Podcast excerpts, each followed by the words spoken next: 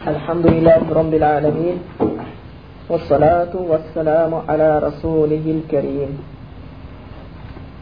барша мақтаулар раббымыз алла тағалаға болсын аллахқа сансыз шүкірліктер айтамыз біздерді осы иман нығметімен ислам нығметтерімен нығметтендірген үшін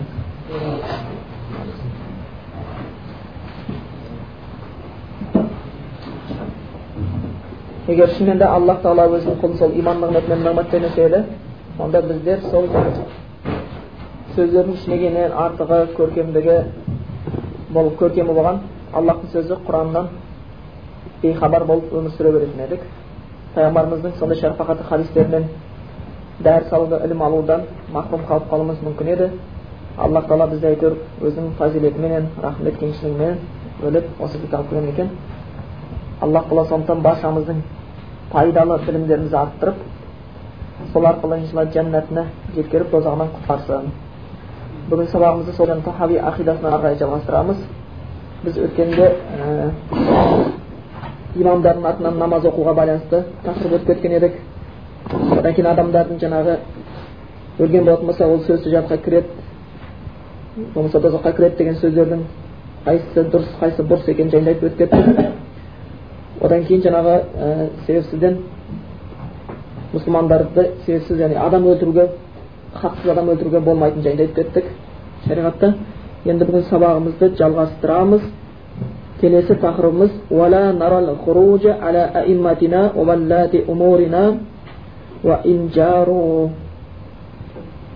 біз дейді енді басшыларымыз имамдарымыз дейді қарсы шығуды дұрыс көрмейміз дейді. Енді бұл әхлі сүнна жамааттың нанымы сенімі бойынша солай екен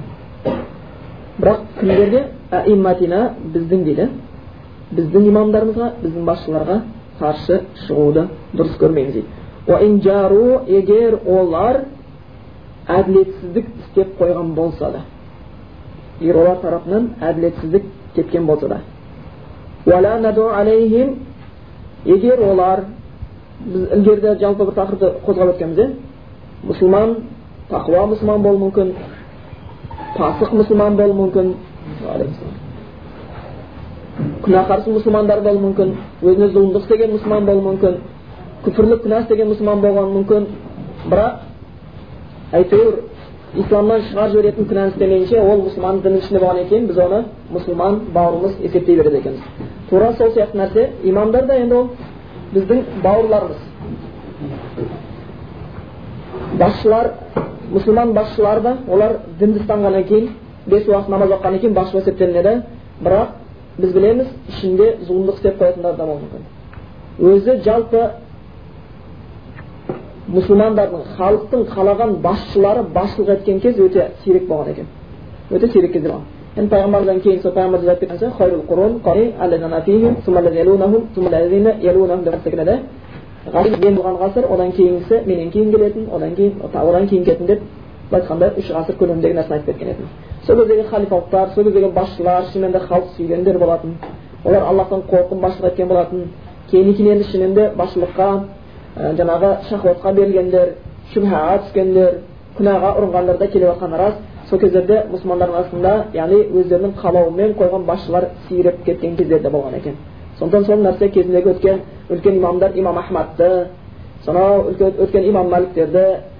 үлкен имамдардан жаңағы абу ханифа номан ибн сабиттерді қинап қойған рас еді сол кезде олардың арасында да кей сол мұсылман басшылармен келіспеушіліктер болып қалатын өйткені бұлар енді тақуалық болып кетті оларда сондай кемшілік болып қалады оларға сол айтқан сөздер тиіп кетеді сосын олар оларға тиеді сондай істер болған екен енді ақида бойынша айтады сондай имамдарымызға сондай басшыларымызға дейді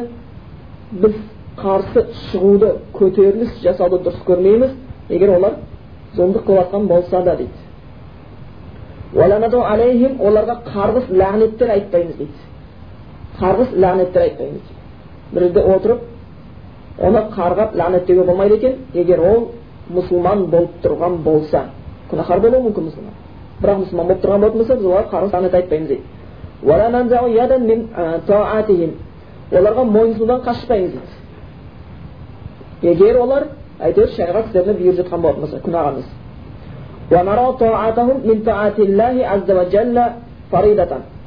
оларға мойынсынуды оларға жаңағы тағат етуді өйткені аллахтың бұйырған парыз тағаттарынан деп білеміз аллахқа мойынсынғанда деп білеміз өйткені аятта келеді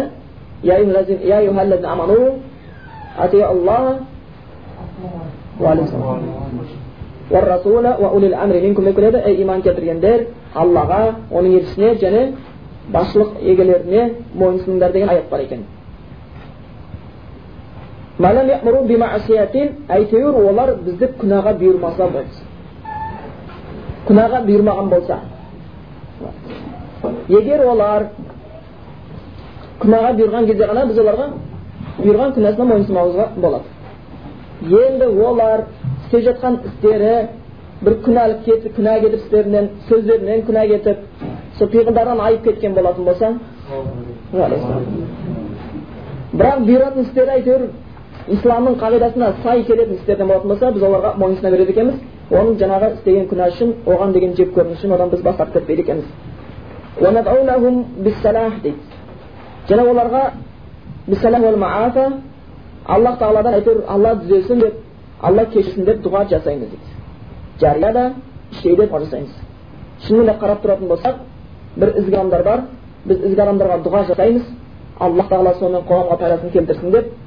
сонымен өзіне береке берсін дүниеде ақыретте жақсыға жеткізсін деп дұға қыламыз ізгі адамдарды жақсы көріп ал енді мұсылманның ішінде күнәһар болып жүргендерге дұға қылу одан да артық керек сияқты өйткені ол өзге құдайдан қорқып жатыр ол өзгеге жамандық істемеуі мүмкін. Бірақ күнәһар мұсылман өзінің білімсіздігінен өзінің шахуатқа ергендігінен өзінің шүбһаға түскендігінен өзіне де өзгеге де зиян келтіруі мүмкін. Сондықтан аллах тағала оны одан қорғасын дұрыс ілім берсін дұрыс ортаға салсын сондай құран мен сүннеттен ілім алсын жақсылыққа жетсін деп оларға біз дұға қылады екенбіз мұсылман екенін білгеннен кейін.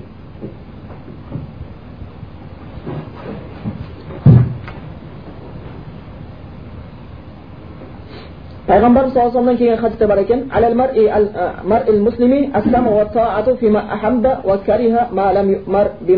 дейді яғни мұсылман кісіге құлақ салу керек мойынсыну керек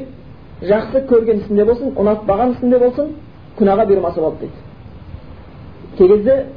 кісі екінші қол астындағы мысалға бұйыруы мүмкін иә адамға мұсылманға ол бұйырған ісі оған ұнамай қалуы мүмкін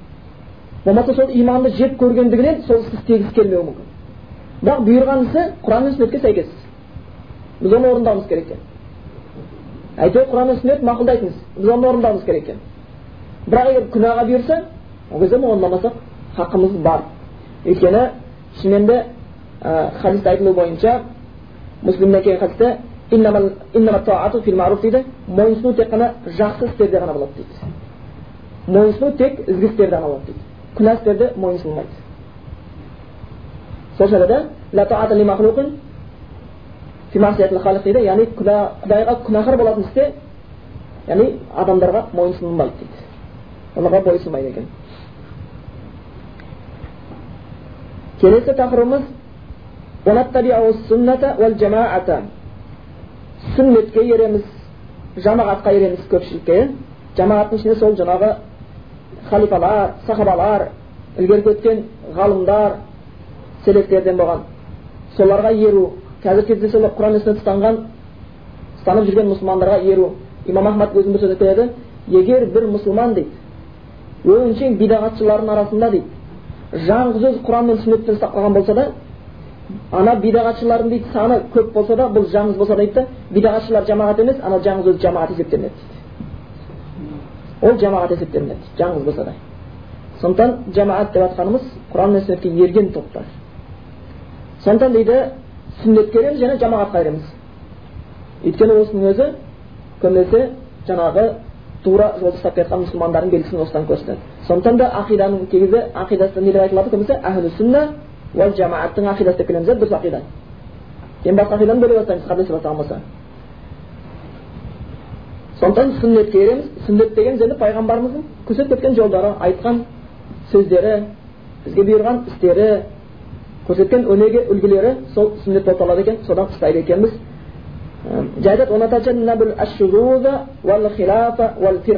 Одан кейін жекеленуден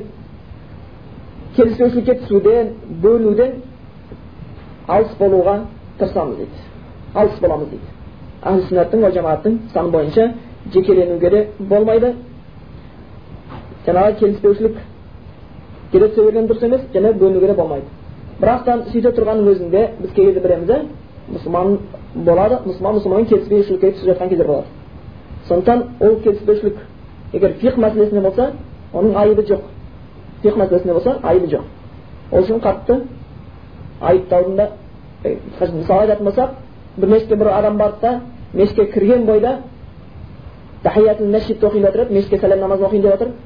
шам намазын қыл деді күн батып бара жатыр бірақ та имам айтты имам ханафи мазхабы бойынша еді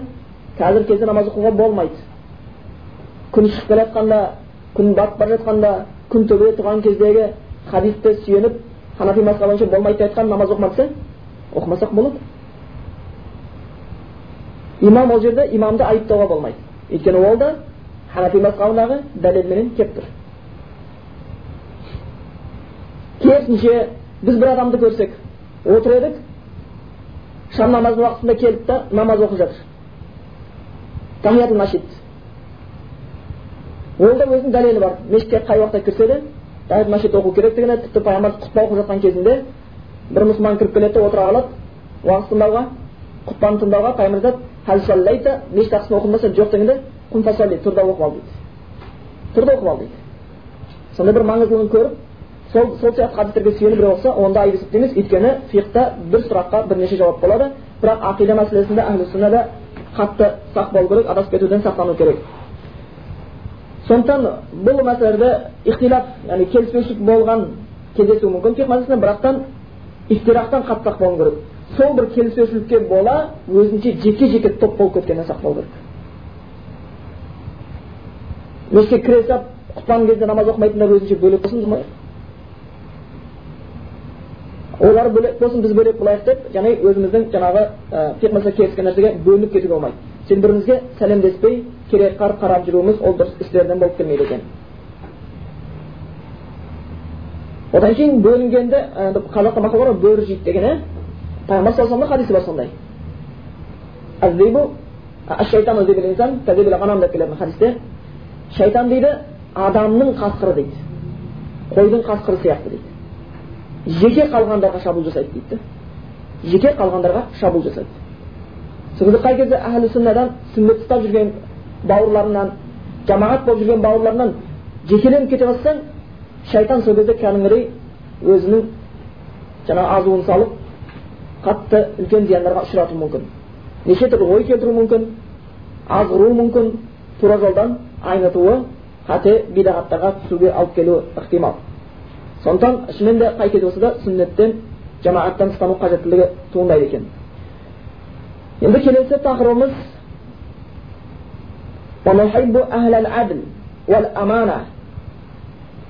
әділдік пенен аманатқа аманат егелерін дейді жақсы көреміз дейді. Әділ болған мұсылмандарды аманатқа өте бекем болған мұсылмандарды жақсы көреміз дейді. Сондай бір әділетсіз болған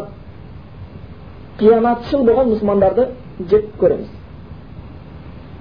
Жек көру бірақ та толық жек көру емес бұл жердегі оның өзі бөлінеді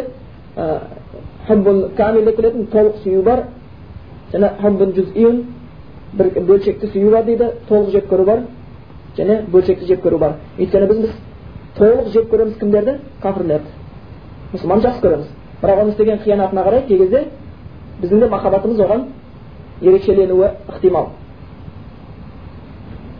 жалпы әділдік мұсылмандарға өте қажет қай уақытта болса да және аманат та мұсылмандарға өте керек ақыр заманның белгісінің біреусі мұсылмандардан не кете бастайды аманат кете бастайды аманат кете бастайды бұл сол ақыр заман белгілерінен болып келеді екен ал бұрынғы кезде аманат деген нәрсе өте маңызды нәрсе болған пайғамбарымыз саллаллаху алейhi пайғамбарымыз келгенше аманаттың үлгісін көрсетіп кеткенбіз амин деген атқа ие болды пайғамбарымыз саллаллаху алейhi меккедегі мүшриктер әр қабиладан адам жинап пайғамбарымызды өлтіруге шешім қабылдады пайғамбарымызға алла тағаладан хабар келді одан оған меккеден мединаға хижрет етуіне көшуіне пайғамбарымыз абу бәкір сыдыққа барып айтты абу бәкір сыдықты бірге ілесіп көшетін болды бірақ пайғамбарымыздың қолында ел аманат тастайтын еді сонда соның бәрін тастап кеткен жоқ. Пайғамбарымыз аманатқа қатты көңіл бөлді. Келген кейін хазіреті әліге келіп айтты осы аманаттарды егес келген кезде тарат деді. Өздері кетті хазіреті әлі қалды. Сонда хазіреті әлі сол пайғамбарымыз артына қалған аманаттарды таратқаннан кейін барып кетті. Сондықтан мұсылмандар аманатқа өте қатты болу керек екен. Аманат мәселесіне өте мұқият бол мұқият болған дұрыс екен. Бұл да мұсылмандықтың бір белгісін көрсетеді. Сол үлкен ғалымдардан бір мединада жаңағы фақир мәдина деп аталып кеткен бір ғалым бар еді медина қаласының фақихы дейді да былай айтқанда мединада фиқты ең артық білуші деген атқа ие болған бір кісі бар шақиди деген сол кісінің сабағы болатын фиқтан беретін сол кісі сабағын бір сағаттай берген екен артында бір жарты сағаттай сұрақ қоюға қалдыратын еді ол кісі сұрақ ол кісіге берілетін шамасы келгенше жауап беретін сонда жаңағы сұрақты қасында отырған жаңағы оқушысы шәкірті оқып біте бітпей жатып иә шейх сізден пәлен деген кісі былай деп сұрақ қойып жатыр сұрағында былай деп айтты деп сұрағын өйстіп өйстіп сұрағын осылай екен деп сұрағын бітіре салысымен ол кісі сөйлеп кететін еді енді білімі әбден өз біліміне сенімді аллах үлкен білім бергендіктен дырылдап кете қоятын. Ол бауырымыздың сұрағына былай деп жауап береміз. Оған байланысты құранның осынша сүресінде осынша осынша осынша аяттар бар. Мына аяттары былай деген мына аятты мансух мына аят мынай былай былай деп әрбір аятты талдап береді. Одан кейін барып хадистерді талдап береді. Оған байланысты мына хадис бар енді тоқетер оның шешімі мынандай. Оған былай деп айтамыз. Төрт мазхаб бойынша былай шешім айтқан. Осының ішіндегі ең дұрыс шешімі осы деп бірден алып кететін еді. Яғни аллах тағала білім берді. Ол кісі дәрісіне қатысқан ғалымдар шәкірттер емес ғалымдар таңғалатын ол кісінің дәрісіне. Ғалымдар қайран қалатын еді ол кісіні өйткені ол кісіге аллах тағала сондай күшті жаттау қабілетін берген екен бір күні сол кісіге сұрақ қойып жатыр бір күні бір сұрақ келді оған сол сұрақ оқылған кезде ол кісі сөйлемей қалды үнсіз қалды сұрақ былай болып келген еді бір кісі айтты маған біреу аманат берді деді осы ақшаны ал да пәлен деген жерде бір мүсәпір бар сол кедейге апарып берші мен бара алмай қалдым сен соған жеткізші деп айтты дейді жарай ма деп менен сөз алды жарайды деп айттым дейді сонымен кетті дейді сосын дейді сол ақшаны алып ойға жеткенше біраз уақыт өтті дейді сол кезде қатты қиналып кеттім дейді ойладым дейді беруші адамның мақсаты беріп жатқан адамның мақсаты әйтеуір мұсафирге беріп сауап тапсам деп отыр ғой мен де мұқтаж болып қалдым ғой сөйттім де сол ақшаны өзім жараттым осы маған күнә бола ма деген кезде ғалым жүзі төмен қарап қалды ұзақ сөйлемей қалды кейін жорға деген демін сорып айтты бауырым деді құдайдан қорықпадың ба деді жауабы дайын еді бірақ мұсылман бауырының аманатқа сондай болған үшін сөйлей алмай қалды сондықтан мұсылмандарда аманатқа қатты көңіл бұру қажет қандай болса мұсылман бауырының аманатына өте өте ықтият болу керек және ақыр заманда аманаттың жоғалуына қосылғандардың қатарынан болып алла сақтасын енді бұл жердегі тақырып біз сол әділдік пен аманат егелерін сүйеміз дейді сүю тақырыбы махаббат тақырыбы жалпы махаббатты ғалымдар әл махаббату қалып деген екен махаббат жүректі қозғаушы нәрсе біз, біз сіздерге түсінікті орысша айтатын болсақ махаббат мухаррикул қалып деген махаббат жүректің моторы деген сияқты мағына береді сол махаббат болған кезде адам іс әрекетке қозғалады. Қозғалыста болады. Оның типтей мысалдарын көрсек болады иә жай бір өмір сүрген кезде өздеріңізде көп кездестіресіздер қоғамда. Бір кісі ер бала ұл бала бір қыз баланы ұнатып қалса жүрегінде. Ол үндемей жата бермейді ғой. Жүрегінің моторы от алып кетеді тормоз істемейді. Сосын шығады жатсам да көремін сені тұрсам да көремін сені көзімді ашсам да көремін жұмсам да көремін іздейді қалай таныссам екен қалай жолықсам екен қалай ұнасам екен қалай не істесем екен амалға көшеді ілгері анау ләйла мәжнүн бір солай не бар ғой поэма сол мәжнүн деген өзі арабтың тілі жынданып кеткен деген сөз ол аталғаны ләйлаға қатты ғашық болғаннан есінен кетіп қалған екен соны жынданып кеткен айтқан екен біреуге бір қызға ғашық болып соны мынау түннің ортасында қарауылдан дуалдан секіріп өтіп барады екен жаңағы қызға бір күн сондай оймен өзі мұсылман бірақ махаббат тентек қылып жіберіпті да сонымен жұмыс істеп кетіп жатқан кезде бір кісі намаз оқып жатқан екен нәпіл бұл жаңағы қызды ойлап барады тура жаңағы намаз оқып тура дәл алдынан өтіп кетеді ғой сосын ана келіп намазын бітіре салады ей оңбаған бері кел дейді сен жынсың ба дейді мен оқып тұрған намаз оқығанды көрмедің ба дейді күнәһар болдың ғой дейді да соны айтқан кешіресіз дейді мен бір қайда бір қызға ғашық боламын деп сізді көрмей қалыппын дейді да бірақ аллаға ғашық болған сіз мен өткенін қалай көріп қалған таң қалып тұрмын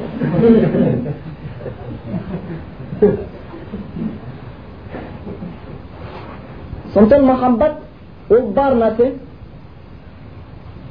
оның дұрысы да бар бұрысы бар мұсылман жақсы нәрсені сүйеді мұсылман аллах тағаланы сүйеді аллах тағала сүйетін істерді сүйеді мұсылман пайғамбарын сүйеді сахабаларды сүйеді жақсы ізгі кісілерді сүйеді жаңағы осы тақырыпта айтқан сияқты әділетпенен әділеттікпенен аманат егелерін жақсы көреді. Өйткені бұл мұсылмандағы үлкен бір қасиеттерден бірі үлкен бір сипаттардан бірі болып табылады. Сондықтан алла жолында жақсы көру аллах жолында жек көру деген бар иә иман деп келеді. Иманның ең бекем тұтқасы дейді алла үшін жақсы көру және алла үшін жек көру деп келеді алла үшін жек көру деп келеді екен және аллахты кім сүйсе не істейді аллахты сүйгенінде сондай әрекет болады мына дуалдан секіріп түнде барып қарауылдан қашып жүрген біреу қыз үшін сөйткен болатын болса жай бір қыз үшін аллах тағала үшін де адамдар намаз оқиды ораза ұстайды аллах тағалаға деген махаббат үшін күнәдан қашады. Аллахқа деген махаббат үшін құлшылық ғибадаттар жасайды. Аллахқа деген махаббат үшін түндегі ұйқысын тәтті болса тастай салады. Сөйтіп құлшылыққа тәхажүдқа тұрады. Аллахқа деген махаббаты оны тек қана құлшылық ғибадатқа алып келіп отырады. Мұсылман білеміз иә аллахқа өзі жақсы көріп қорқып үміт етіп құлшылық етеді сол үшін де құран аятында келеді бір аят бар хасан басыр айтқан аллах тағаланы сүйем дегендерді аллах сол аяттен сынап қойған дейді. Ол аят аллах айтады пайғамбарға айт оларға дейді. Егер сендер аллахты сүйетін болсаңдар егер сендер өздеріңнің жаратқан раббыларың соны танығаннан кейін соны сүйетін болсаңдар дейді. Маған еріңдер деп айт дейді оларға. Кімге яғни пайғамбар саллаллаху алейhi оның әкелген шариғатына оның көрсеткен сүннетіне сондықтан аллахқа деген махаббаты күшті адам бидағаттан гөрі сүннетті қаттырақ сүйеді қираат орындағаннан гөрі бір сүннетті орындағанды артық көреді өйткені осы аят айтып тұр құл айт егер сендер аллахты сүйетін болсаңдар еріңдер маған деген пайғамбарға еру дегеніміз сүннетіне ұстану және аяттың жалғасы бұдан да көркем не дейді сонда аллах сендерді сүйеді дейді ғалымдар айтқан мәселе сүйгенде емес дейді мәселе аллахты сүйдім дегенде емес дейді мәселе сол жаратқан раббыңның сүйіктісі болуда дейді аллахтың сені сүюі дейді сенің аллахтың сүйгенің әлі көп нәрсені шешіп қоймайды енді біз аллахты сүйгеннен кейін аллах бізді сүю үшін аллах сүйетін істер істеуіміз керек дін исламның үйрететіні де сол басқа дін ұстанғандар да христиан діні болсын яхуди болсын олар айтады біз аллахты сүйеміз дейді бірақ аллахтың жіберген кітабына пайғамбарына қарсы келеді пайғамбарларын өлтірген олар аллахты қанша сүйгенменен аллахтың оларға деген ол істер үшін махаббаты болмайды мұсылман осы нәрсеге қатты көңіл бөлу керек тек қана аллахты сүйіп қана қоймай аллахтың махаббатына қалай бөленсем аллах тағаланың ризашылығын қалай тапсам деген ойда пікірде болу керек екен және де аллахқа деген сол махаббатын сол пайғамбардың сүннетіне еру болады екен аллахқа деген махаббаттан бірі сол ергеніміз аллахтың сүйген құлдарын да жақсы көру сондай әділет пенен аманатқа ие болған мәселелерде осыған байланысты бірнеше хадистерді оқып өтсек болады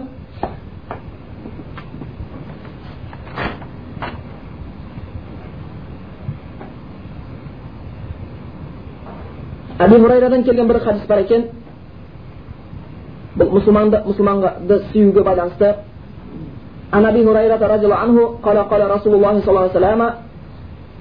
لا تدخلوا الجنة حتى تؤمنوا сендердің ешқайсыларың жәннатқа кіре алмайсыңдар иман келтірмейсің келтірмейінше дейді пайғамбар айтқан екен және ешқайсың иман келтірген болмайсыңдар бір бірлеріңді жақсы көрмейінше енді ойлап қараңыздар қазіргі мұсылмандардың ахуалын иманның белгісі бірін біріңді жақсы көру мұсылман мұсылманды жақсы көру жүрегіңде оған деген махаббаттың сүйіспеншілігінің орнауы. Бұл болмаса сенің иманыңда әлі кемшілік бар. Өйткені хадис айтып тұр сендердің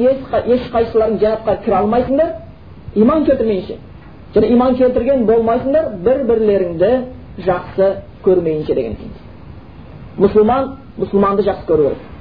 Мұсылман мұсылманды жақсы көре бастаса оның дозақтан құтылып жәннатқа жетуіне барынша әрекет жасайды мұсылман мұсылман ол әкесі болуы мүмкін баласы болуы мүмкін досы болуы мүмкін барша мұсылмандар болуы мүмкін кім аллахқа иман келтірді таухидты ұстанды бес уақыт намазын оқыды оразасын тұтты аллахтың әмірлерін орындаса ол мұсылман бауыр оны сүю керек екен бұл иманның белгілерінен болады екен пайғамбарымыз бұл хадисті жалғас айтқан құр ғана айтып қоймай пайғамбарымыз айтты сендерге бір нәрсені көрсетейін ба егер сол нәрсені істесеңдер бір бірлеріңді жақсы көресіңдер деді ол нәрсе араларыңда сәлемді жайыңдар деді өйткені мұсылман мұсылманды жақсы көреді және осы жерде бір нәрсе айта кетуіміз керек бір мақал бар жаны бар мақал алтыны жоқ үйге дейді ұры түспейді дейді қайда дүние жоқ алтын жоқ ол жерге ұры түспейді сондықтан шайтанның шаруасы жоқ ана жақта арақ ішіп дос болып жатқандармен шайтанның шаруасы бар мұсылмандармен өйткені олардың кеудесінде алтыннан да қымбат нәрсе иман бар сол иманды қалай бұзсам қалай ажыратсам дейді және иманның бір көрінісі ол мұсылмандардың бірін бірі жақсы көру екен. Егер мұсылман бірін бірі жақсы көре бастаса дін де күшейіп кетеді. Мұсылмандар да күшейіп кетеді. Бірін біріне дұға қылады.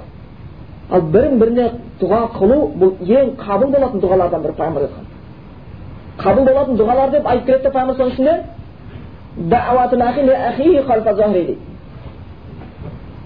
мұсылман бауырдың өзінің бауырына сыртынан жасаған дұғасы дейді. Жақсы көргеннен кейін біреуді сен оны дұға қыласың. Қазіргі кездерде сол нәрседен ажырап қалған сияқтымыз және оның бір белгісі араларында сәлемді жайып тарқатыңдар дейді. Кәдімгі мұсылман бауырыңды көрсең ассаламу алейкум рахматуллахи баракату деп аллахтан шын дұға тілеп оған.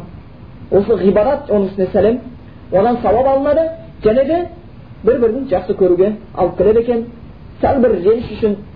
сәл бір жақсы көрмегені үшін сәл бір жаңағы ұнамай қалғаны үшін сәл ғана бір айыбы үшін сәлем бермей бұртиып көрмеген сияқты өтіп кетуге болмайды және де ақыр заманның келетін бір белгісі не болады дейді? Сәлем тек қана танитындарға берген кезде ақыр заман келіп қалғанын біліңдер мұсылман тек танитын мұсылманға ғана сәлем береді. Басқа мұсылманға сәлем бермеуі мүмкін.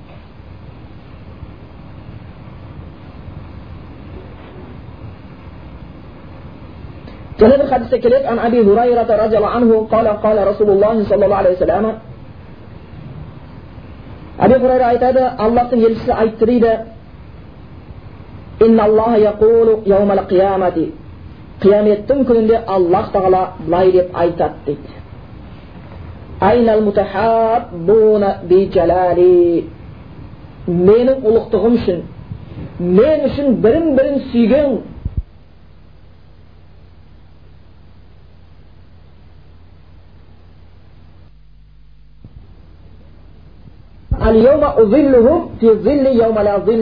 үшін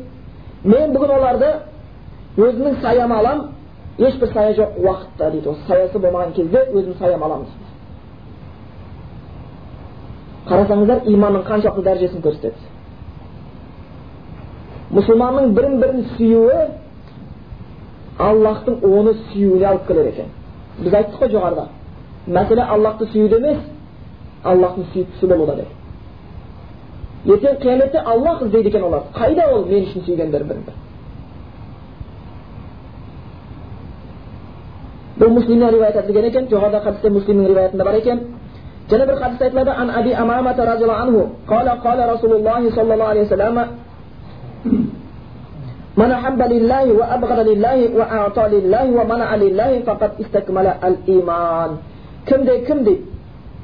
жақсы көрсе аллах үшін жақсы көрсе жек көрсе аллах үшін жек көрсе берсе аллах үшін беретін болса тисе аллах үшін тиетін болса ол иманын кәміл толық еткен екен дейді. Бұл да сахи хадистерден абу дауудтың риwayатында келген екен. Және де хадистер бар соған байланысты бір хадисте келеді. Пайғамбарымыз саллаллаху алейhi отырған кезінде бір кісі келіп айтқан екен пайғамбарымызға қияметтің күні қашан болады деп сұрады қияметтің күні қашан болады деп пайғамбарымыз сұрақ қояды мұсылман кісі пайғамбарымыз айтады сен ол қияметтің күніне не дайындап едің дейді қияметтің күнін сұрап жатсың ал сен сол қияметтің күніне сол қиын қияметтің күніне не дайындадың дейді дейді ештеңе дайындамадым дейді бірақ дейді бірақ мен дейді аллах пен оның елшісін қатты жақсы көремін дейді. Одан басқа ештеңе дайындай алмадым дейді. Одан басқа ештеңе дайындай алмадым дейді. Сонда пайғамбарымыз саллаллаху алейhi оған, оған айтқан екен сен сүйгеніңмен бірге боласың сүйгеніңмен бірге боласың өзі хадисте келеді кісі сүйгенімен бірге болады. Ертең қияметтің күні адамдар топ топ болып жиналады. Мұсылман мұсылманмен сүйген сүйгенімен жиналады. Егер кімде кім аллахтың елшісін сүйсе сахабаларды сүйсе әділ болған аманат егесі болған мұсылмандарды сүйсе солармен бірге топталады ал кім енді басқа нәрсені сүйсе бір керемет кәпір футболистті жақсы көрсе болмаса байлықты жақсы көрсе байлықтың егесі болған адамдарды атаққа жеткен ғалымдарды діни емес соларды жақсы көрсе алла сақтасын соларға жинап қояды ертең алла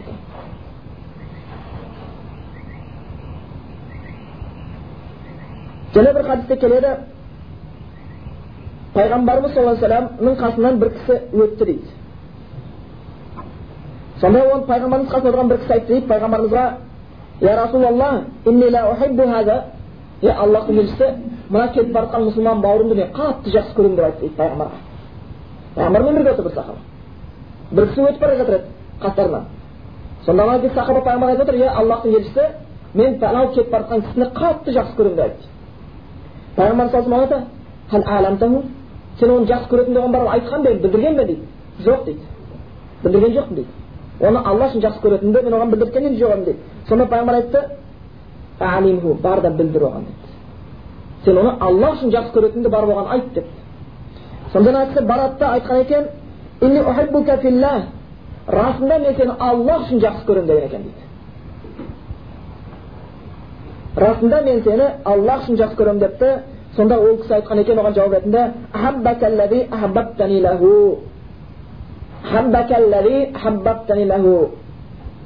сен мені аллах үшін жақсы көрсең аллах сені жақсы көрсін деген екен субханалла аллахтың махаббатын іздейді мұсылмандар біз қазіргі кезде бір мұсылман мұсылман жақсы көру тұрмақ ол жақсы көремін деген сөзді естуді үмітін үзген қазір мұсылмандар бірімізден пасықты іздегенді ғана іздеп қаламыз анау гүлге қонып жақсы гүлге қонып одан бал жинайтын арақ емес мәжітке қонып тұрған жерін құрттатып кететін шыбынға ұқсап қалған сияқты қазір бір мұсылман бауырынан бір айыпты тапса алтын тапқандай қуанатындар бар алтын тапқандар ондай қуанбайды алтын тапқандар өйтіп қуана алмайды егер бір мұсылман бір айыбын тапса қолын шапалақ тұрып және кіріп тұрып қуанып кететіндер бар мен сені аллах үшін сүйемін деп айту былай тұрсын бір мұсылман бауырымыз айтады жаңағы хадис бойынша негізі сіздер егер оқыған болсаңыздар деп келетін хадис яғни сені аллах сүйсін сені аллах үшін мені сүйген болсаң сені аллах сүйсін деп дұға қылу сені біреу сүйемін деп айтса дейді аллах үшін осылай дұға қылсын деген сөз жаңағы мұсылманның қорған деген мұслим деген кітапта келеді соның ішінде бар оқығансыздар ма сол келеді егер саған біреу келіп аллах үшін сүйемін деп айтса оған не деп жауап беру керек деген тақырыпта бар сонда оған сені аллах аллах сүйсін сен ол аллах мені сүйген болсаң деп жауап беріңдер деген бұл кезінде пайғамбарымыз кезінде осы үйретілген селефтердің кезінде осы үйретілген екен егер айтса осы жауапты берейін деген сияқты біздің кезімізде бұған онша мән берілмеді сол сияқты бір мұсылман бауырымыз айтады бір күні ойымда жоқ ештеңке жоқ мешітте құлшылықта отыр едім дейді бір бауырым қасыма келді дейді амандасты дейді сөйтіп отырып дейді көзі сондай мейірімді отырып айтты дейді саған бір сөз айтуға рұқсат береді дейді. Е айтшы деп айттым дейді. Мен сені расында аллах үшін сүйемін деп айтты дейді. Субханалла дейді. Мен бұндай сөзді естимін деп еш уақытта ойламаппын дейді. Мен еститін мүмкін екен деген ой келмепті де ойламағаным соншалықты сені сүйемін деп айтқан адамға қайтаратын сүннеттегі жауапты жаттаған жоқ едім дейді. Не дерін білмей қалдым дейді. Үнсіз қалдым дейді. Өйткені мен дейді шынында мұсылмандардың бірін бірін сүйетінін ұмытып қалыппын дейді мүмкін емес сияқты болып кеткен дейді әрқайсысы жеке басына дозақтан құтылсам болды деген сияқты мәселе қалып кеткен сияқты бірін бірін жақсы көруден бөлек және сондай бір оқиғалардың бірі айттық мұсылман мұсылманды сүйеді ол мұсылман әкең болса жақсы көресің мұсылман шешең болса қандай жақсы? Қазір енді өкінішке орай қандай бір қиын уақыттар сахабалардың кезінде ондай қиын кездер болған сағ дейтін сахабаның шешесі айтады ғой мен исламдың шешеммен дейді мен анама өте жақсылық істейтін адам едім дейді мұсылман болғаннан кейін анам екеуміз ренжісіп қалдық дейді мен ислам дінін қабылдап едім анам маған ренжіп айтты дейді содан кейін айтады ей ұлым деп айтты дейді мен сен деп мына ислам дінінен қайтып шықпайынша дейді тамақ та ішпеймін сусын да татпаймын деп уәде берді жаңағы серт қылды дейді шешем сосын өлемін егер сен ислам дінін шықпасаң қайтадан тамақ жемей су ішпей өлемін сонда сені ел ей анасын өлтірген жауыз деген сөзін естіп қор боласың тастама ислам дінін айтты дейді сөйтіп шарт қойған аналары болған екен жаңағы кәпір тастамадым дейді бір күн аш отырып алды шешем дейді екінші күн аш отырып алды дейді мен ол анамды жақсы көретін едім дейді мен ол жақсы қарым қатынаста болған едім дейді анам сондай ислам дінін жек көрді сөйтіп жаңағы сондай серт қойды дейді. Екі күн өтті аштықпенен дейді. Бір күні анама келіп айттым дейді. Иә анам деп айттым егер сенің жүз жаның болса деп айттым сен жүз жаныңды тамақ су ішпей өлтірсең де дейді. Мен сонда да бұл дінімді тастай алмаймын анам деп айттым тастай алмаймын бұл дінді сонда анам дейді түсінді да тамақтан су іше бастады. Тамақтан су ішеді қазіргі кезде сондай бір қиын жағдайлар бар біреудің әкесі біреудің шешесі дінге келгенін қаламайды қайта сол өзінің баласына көп пайда беретін еді қызының кіндігі ашып дискотекада бөксесін әркім ұстап жүргеннен гөрі үйде намаз оқып шешесіне дұға қылып анасының жәрдемінде болған жақсырақ емес пе баласы кешке шығып кім пышақтап береді деп қай күні наркоман болады деп қорқып отқаннан гөрі баласы намаз оқып ілімін алып өзіне анасына еліне қызмет істеген жақсы емес пе еді қылмыскер болғаннан гөрі шайтан бірақтан күнәні зейнеттеп қойған бірақтан әйтеуір мұсылман әкең болса шешең болса оны әке шеше ретінде жақсы көресің және мұсылман болған үшін және бір артықшылық жақсы көресің алла үшін ол өзінше бөлек бірде бір медина қаласында үлкен жұма күні еді жұмаға бара жатқанбыз сөйтсем жұмаға ел деген топырлап бір қызық көресің бүкіл жер шарының адамы мешітке бара жатқандай болып көрінеді да тобыр қай жақтан шығып жатқанын таусылмайтын адамдай былай қарасаң адам енді масқара жұма күні әсерлі болады және жұма күні олар хадис бойынша көбісі не істейді жақсы киім киеді жұпарланады сұлуланады көп ер кісілер сөйтіп жұмаға шығады сөйтіп келе жатқан кезде бір кішкентай баланы көрдім аппақ киім киіп алыпты шашын тарапты әтір сеуіпті жұмаға кетіп бара жатыр бірақ терлеп бара жатыр қорша қорша шығып бара жатыр өйткені ол арба сүйреп бара жатыр және арба ана балаға салыстырғанда үлкен өте үлкен арба сондықтан ол қиналып бара жатыр күн терлеп бара жатыр және ол арба бос емес арбада үлкен бір кісі отырды әкесі мүгедек әкесі бар екен баласы әкесін сондай жақсы көреді екі аяғынан ажыраған әкесі ей сауаптан ажырап қалмасын деп кішкентай ғана бала әкесін мүгедек әкесін коляскаға салып мешітке сүйреп келе жатыр да өйткені ол өзінің жеткен сауабын әкесінің жеткенін де қалайды.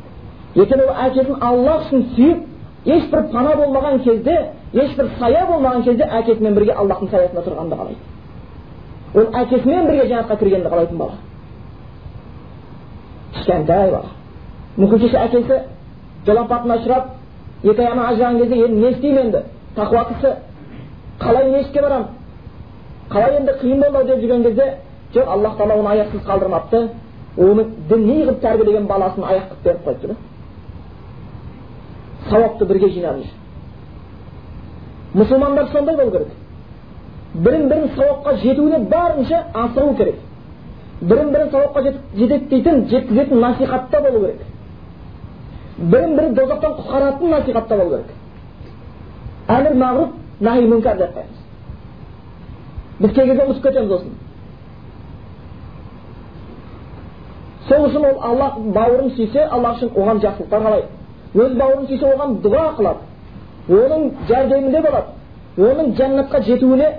жәрдемдеседі ал жоғарыдағы хадис деген сияқты яғни мұсылман бауырына сыртынан дұға қылғанның аллах тілегін қабыл деген сияқты ол имандағы үлкен бір көрсеткішті көрсетеді аллах үшін жақсы көргендікті көрсетеді ол ол бір бауырына дұға қылады оны аллах үшін жақсы көргендіктен өйткені қазір тән нәрсе өзіне тілек тілеген кезде жылап тұрып тілейді. Қиындыққа қалған кезде жылап тұрып тілейді. Аурудан құтқаршы деп жылап тұрып тілейді. Қарыздан құтқаршы деп жылап тұрып тілейді. Өзінің жеке басына қатты тілейді. Енді бауырың үшін тілек тілеген кезде ептеп септеп тілейді да. Өйткені махаббат толық емес. Тіпті тілейін десе ар жағында шайтанның уасы уасы жатыр. Ей сұрағанға неге тілейін бауырыңа мұсылман бауырыңа ілімі артсын деп тілейін деп жатрсың ба ей ілім артып кетсе сен көрінбей қаласың ол білімді оқып сен біріншісіз болып қаласың дейді сен ол мұсылман бауырыңа ең бір салиқалы көркем әйелге үйленсін деп тілейін десең тілемей тұрсың ба менің әйелім мені жақсы көреді деп оған бір жақсы ұрпақ тілейін десең менің балаларымнан жақсы болып кетеді деп қорқасың жақсы болып кетеді сенің балаларыңа шайтан ой салады оған дүние тілесең сенен артық кетеді деп қорқасың. Сөйтіп бауырына тілейтін кезде махаббаттың жоқтығынан сол босап қалған орынға шайтанның уасуасы кіріп алған да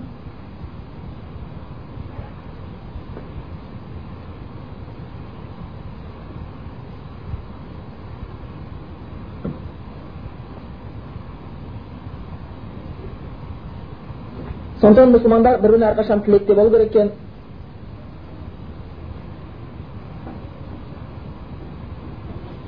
ә,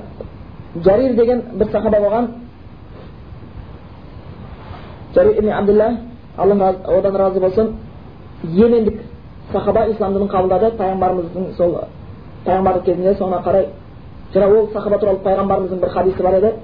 сахаба отырған кезде қазір бір кісі кіріп келеді жүзінде масхатул мәләк жүзінде періштенің жаңағы сүрткен белгісі бар деген сияқты мағынада айтады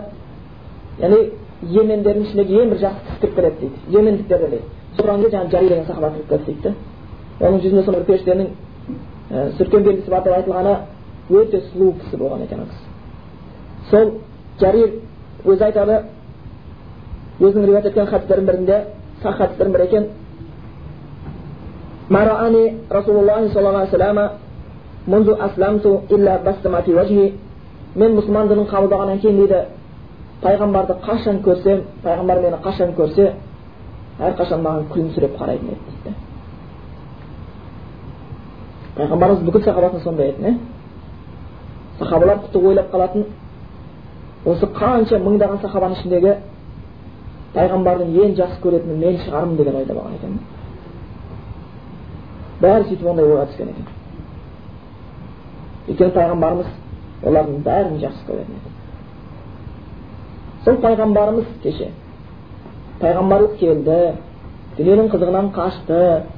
үйінде бірнеше мәрте от жағылмай жегені құр қара су қара құрма болып қалған кездері болды ішіне тас бойлады аштықтан сөйтіп дінді жеткізді бір бірлеріңді сүйіңдер деді аманат қылып тастап кетті пайғамбардың тастаған аманатына енді үмбеті қалай қиянат қылып жатқанын көрсе шынымен де жүрек қынжылады сонда шынымен де аллах тағала баршамызды осы жаңа де айтып кеткен сияқты тақырыбымызда біз сондай әділдікпенен аманаттың